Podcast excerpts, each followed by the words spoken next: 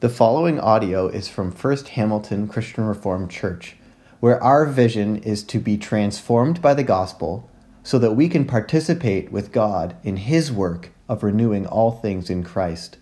For more information about First Hamilton, visit www.firsthamilton.ca. Before we open the word, let us ask for a blessing. Heavenly Father, as we prepare to hear your word read and spoken. We ask for a blessing, Lord. We ask that you will open our hearts, our, our eyes, our ears, our minds to hear, to see, to understand. Lord, we ask that you will bless Dr. Wolters as he expounds on this for us this morning. We ask this not because we are worthy, but because we are your children. In the strong name of our faithful Savior, Jesus Christ. Amen. Scripture reading this morning, if you choose to follow along in your Pew Bible, uh, comes to us from the book of Romans. Romans chapter 8, starting at verse 18, and you can find that on page 1757, Romans chapter 8, reading through to the end of verse 25.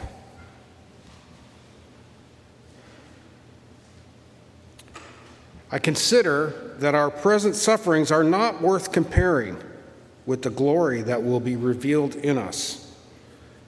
The creation waits in eager expectation for the sons of God to be revealed.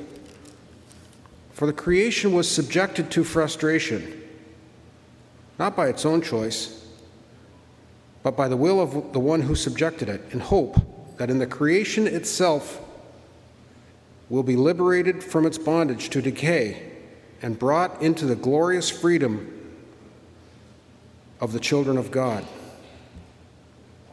We know that the whole creation has been groaning as in the pains of childbirth right up to the present time.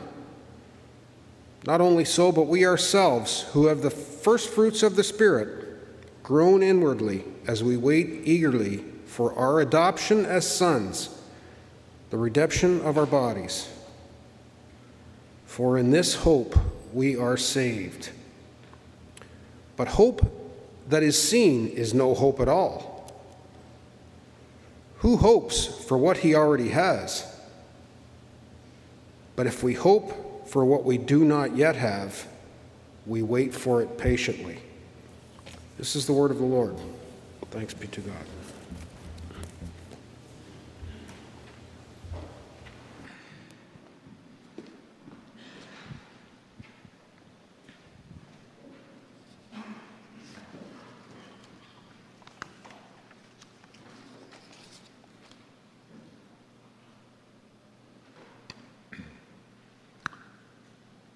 Dear people of God, I was born in 1942 in the Netherlands, which at that time was under German occupation. In that same year, a Dutch Reformed pastor by the name of Jan Kars, who had been involved with the Dutch underground, was arrested by the Germans.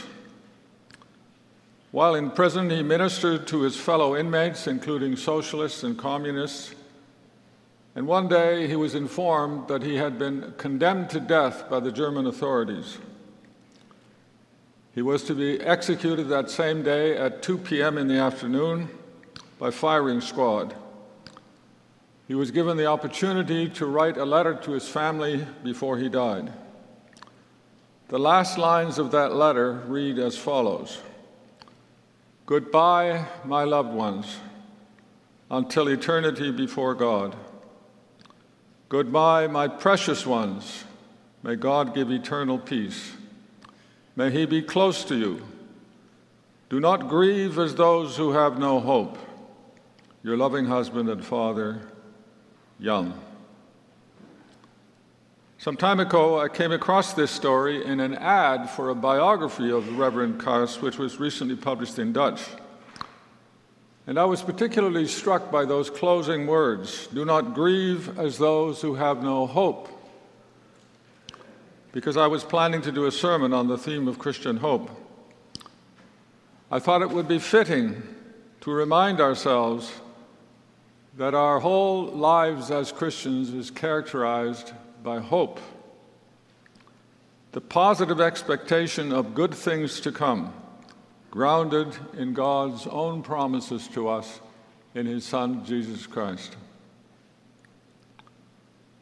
When Reverend Kars, in that last letter to his wife and children in 1942, tells them not to grieve as those who have no hope, he is alluding to 1 Thessalonians 4:13 where we read as follows: Brothers, we do, we do not want you to be ignorant about those who fall asleep, or to grieve like the rest of men who have no hope. That verse clearly says that the thing which distinguishes Christians is that they have hope, a positive outlook for the future, even in the face of death. It can be a useful exercise for us as Christians, especially at the, at the time around the beginning of a new year, to take stock of our lives, to reflect on how our lives have been led in recent months and in the past year, and to ponder what the future may bring. This is true of us both as congregations and families, but also as individuals. As we look back, we remember much in our personal lives, both joys and sorrows.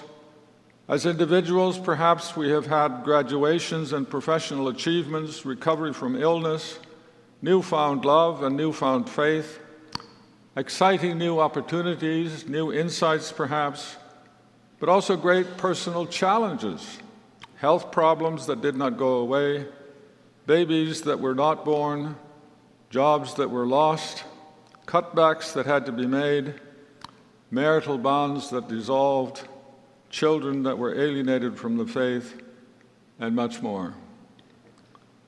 But the Bible encourages us to look at all of these things, all of these life's experiences, whether positive or negative, through the lens of Christian hope. One place where the Bible speaks of this hope is in the passage we have just heard read, especially the last two verses. For in this hope we were saved. But hope that is seen is no hope at all.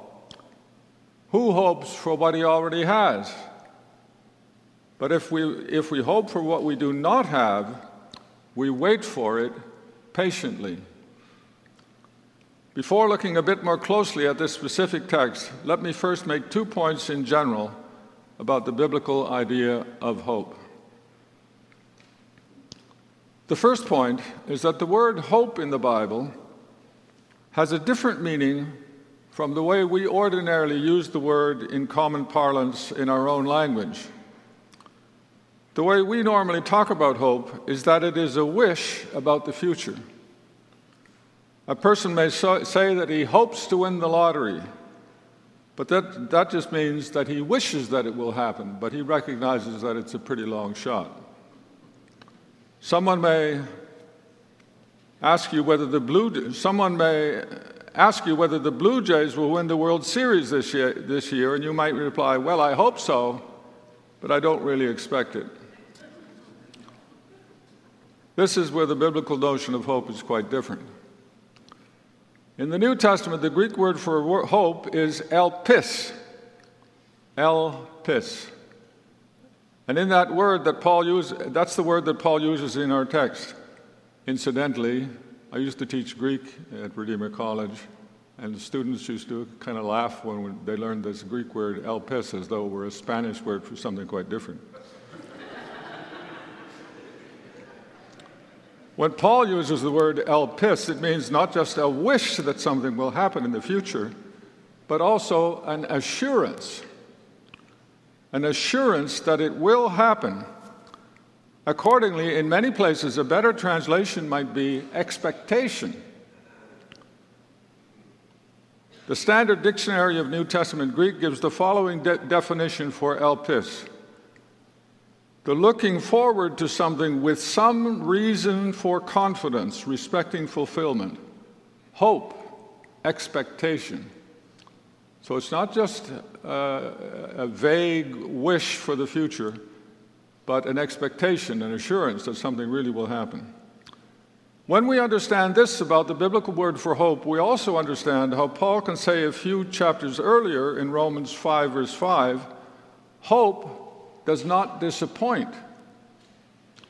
The kind of hope that expresses a wish to win the lottery will often disappoint. But biblical hope isn't like that. This understanding also gives deeper meaning to the song we often sing All our hope is in you and we'll sing that after the sermon. The second point I wanted to make is that hope is often mentioned in conjunction with faith and love. For example, at the end of 1 Corinthians 13, the famous chapter on love, we read the words, And now these three remain faith, hope, and love. But the greatest of these is love. And we find the same threesome mentioned in five other places in the New Testament. Another one is 1 Thessalonians 1, verse 3. I quote, We continually remembered before God and our Father your work produced by faith, your labor prompted by love, and your endurance inspired by hope.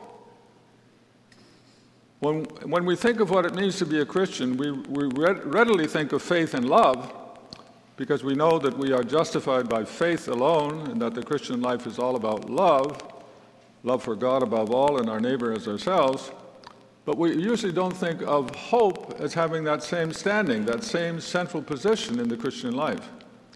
Yet the Bible repeatedly puts hope on a par with faith and love. When you stop to think about it, there is actually a close connection between hope and faith. Faith is to take God at His word, to trust Him for our salvation. But hope is also to take Him at His word. In this case, a word about the future. In short, hope is to trust God's promises. If God says He will do something for us in the future, even if it seems very unlikely, and we see no present evidence that supports this promise, hope is to believe him anyway, to expect him with full assurance to come through on his commitment. Even though we know that our bodies will disintegrate in the grave and that it is scientifically impossible for a dead person to come to life again, nevertheless, we have a sure grounded hope in the resurrection. That's not just wishful thinking or pie in the sky, it is a firm conviction based on God's own word that He will bring us to life again with a renewed and healthy body on the new earth. Hope is at the core of the Christian faith. So, armed with two, these two thoughts, that Christian hope is really a confident expectation, and that this kind of confident expectation is on a par with faith and love, let's turn back to the passage in Romans 8 that we read together. Now, Romans 8 is, of course, a favorite chapter of the Bible for many Christians, especially because of its well known ending, which speaks about the fact that nothing in all of creation can separate us from the love of God which is in Jesus Christ. I remember reading that concluding passage to my friend and colleague Bernie Zylstra just before he died in 1986, and how he kidded me about not finding a more original passage to read to him. But nevertheless, he included it in the liturgy which he and his wife planned for his funeral.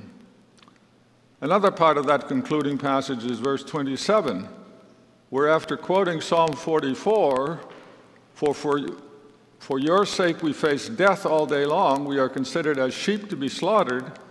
The apostle writes, No, in all these things we are more than conquerors through him who loved us.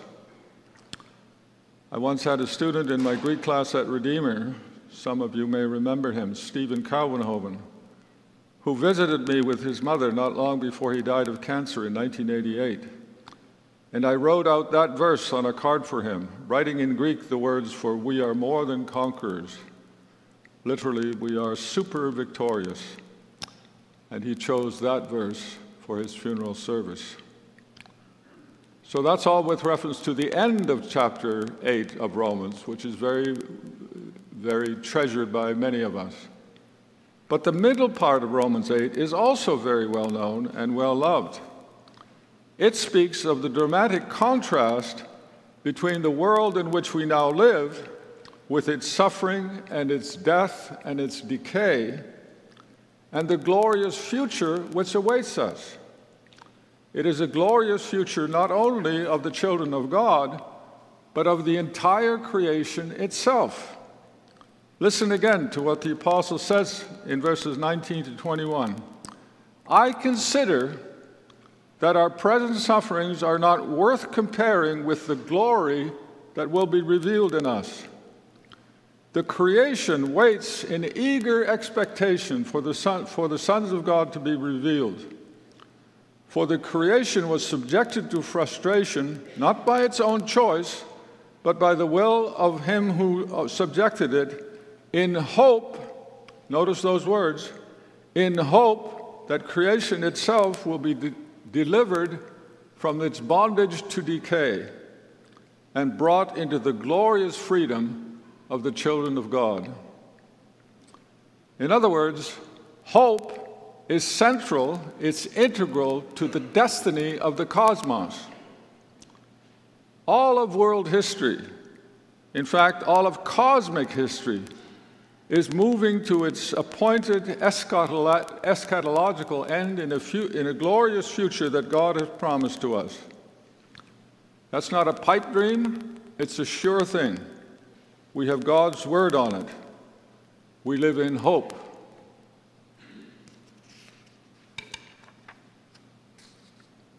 Then the apostle goes on with his magnificent depiction of the human condition, indeed, the condition of all things in the universe, and of the future that awaits us with these words in verses 22 to 23 For we know that the whole creation has been groaning as in the pains of childbirth right up to the present time. Not only so, but we ourselves who have the first fruits of the Spirit, groan inwardly as we wait eagerly for the adoption as sons, the redemption of our bodies. The whole cosmos is pictured as being like a woman giving birth to a child, with the intense pain of childbirth being compared to the sufferings of the present dispensation, and the expected child being compared to the glorious future. What a dramatic picture of cosmic hope, of confident expectation that present suffering will give way in the promised future of unimaginable glory. Now, we're all aware of the challenge of global warming and of the ecological crisis of our day. We see something of the groaning of creation in the massive pollution of the environment of our day the widespread extinction of biological species, and the mortal threat to our very existence posed by global warming. But of course, the groaning of creation is not limited to the physical and biological degradation that we see all around us today, nor even to the dramatic excesses of the last few decades or centuries.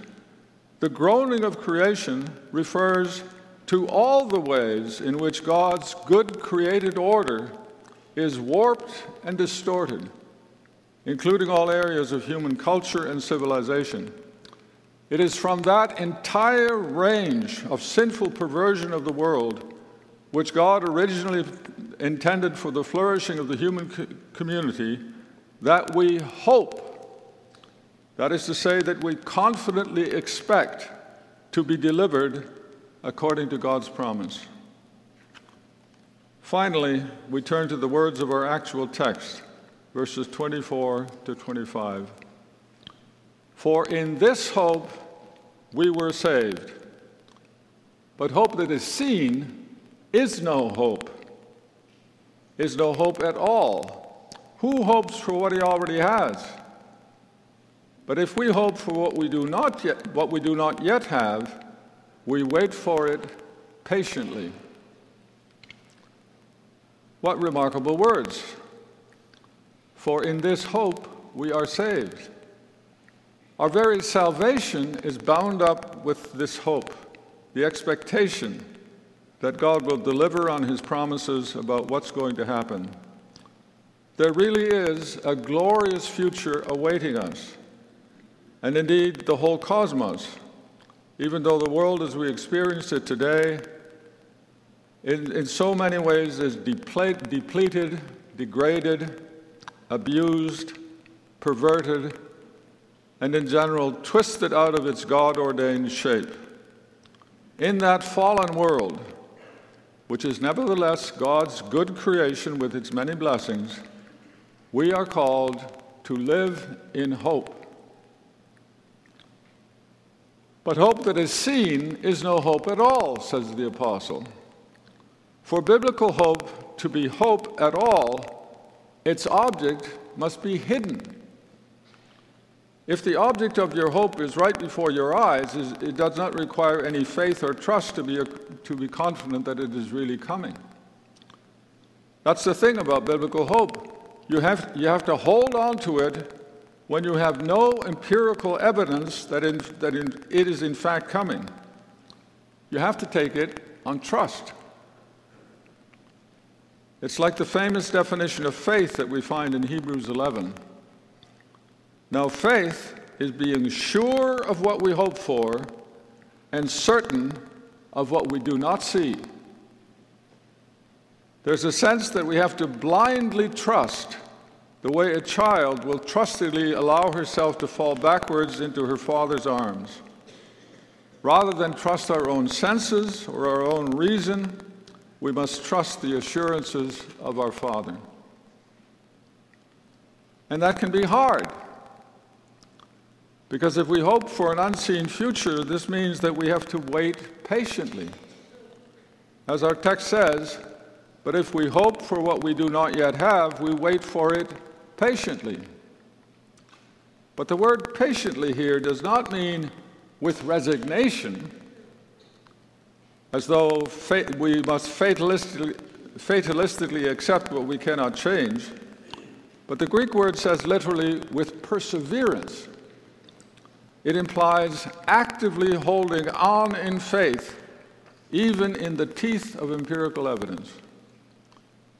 Remember the verse from 1 Thessalonians, which I quoted earlier, which speaks of your endurance inspired by hope. Hope calls for endurance or perseverance. Christ promised, promised that he would return. And the early Christians believed that he would probably, this would probably happen in their own lifetimes. But it didn't happen. Already in New Testament times, the Apostle Peter talks about scoffers who mocked the Christian hope and said, Where is this coming that he promised. That was back in the first century. And now we're living in the 21st century, and it still hasn't happened. We are called to wait with active perseverance despite appearances. But it can be difficult to hope without seeing. One of the ways in which the Lord helps us is by giving us partial glimpses already now of the future which he has promised us. In the letter to the Hebrews, the he speaks of the reality, sorry, in the letter to the Hebrews, the reality of experiencing the, the future now is referred to as tasting the powers of the coming age. Right now, already in our lives today, we can taste, we can experience the powers which are to come in the, in the great restoration. So the great eschaton of the future is already present in the present as an encouragement for us today to hope. And in the second letter of the Apostle Peter, This is refer- referred to as the hastening of the coming of the day of the Lord by living holy and godly lives. So we today, by living holy and godly lives, hasten, we speed up, we may come more quickly that promised eschatological future. Every time that we experience examples of the good creation as God intended us as, as God intended it to function, we are encouraged and our hope is strengthened that it will all be ultimately restored in the new heavens and the new earth. Every deed of kindness and love, every act for justice and creation care, every signpost of the coming kingdom helps us to hope with perseverance.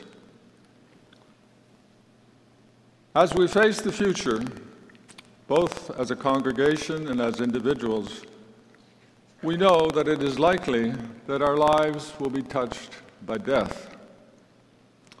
We ourselves may die, and the people that are close to us also may die. I myself am in my late 70s now and probably don't have many more years to live. That's what life is like in the fallen creation. But we will not grieve as those who have no hope. Instead, we will grieve as those who do have hope. As it says in the letter to the Hebrews, we have this hope as an anchor for the soul, firm and secure. And together with our grieving in hope, we will also rejoice in hope at all the promising signs that continue to encourage us from year to year the births, the baptisms, the weddings, the graduations, the professions of faith and all the ways in which our lives are characterized by hope, and we realize something of the glorious future which God has promised to us. And, we'll do th- and we will do this in the name of our Savior Jesus Christ, of whom we confess that all our hope is in you. To that, let all God's people say, Amen. Shall we pray? Lord, thank you for the encouraging words of the apostle. Please strengthen our wavering hope. Help us in the midst of disappointment, in the midst of all the evidence of decay and frustration that we see in the creation around us. That nevertheless we have the sure promise of a full restoration, of a glorious future. And help us also as we ourselves, as individuals, as our bodies break down, as we know that we are moving toward death, all of us individually that you will nevertheless encourage us by good things, and that we may be firmly rooted in your promise of a glorious future.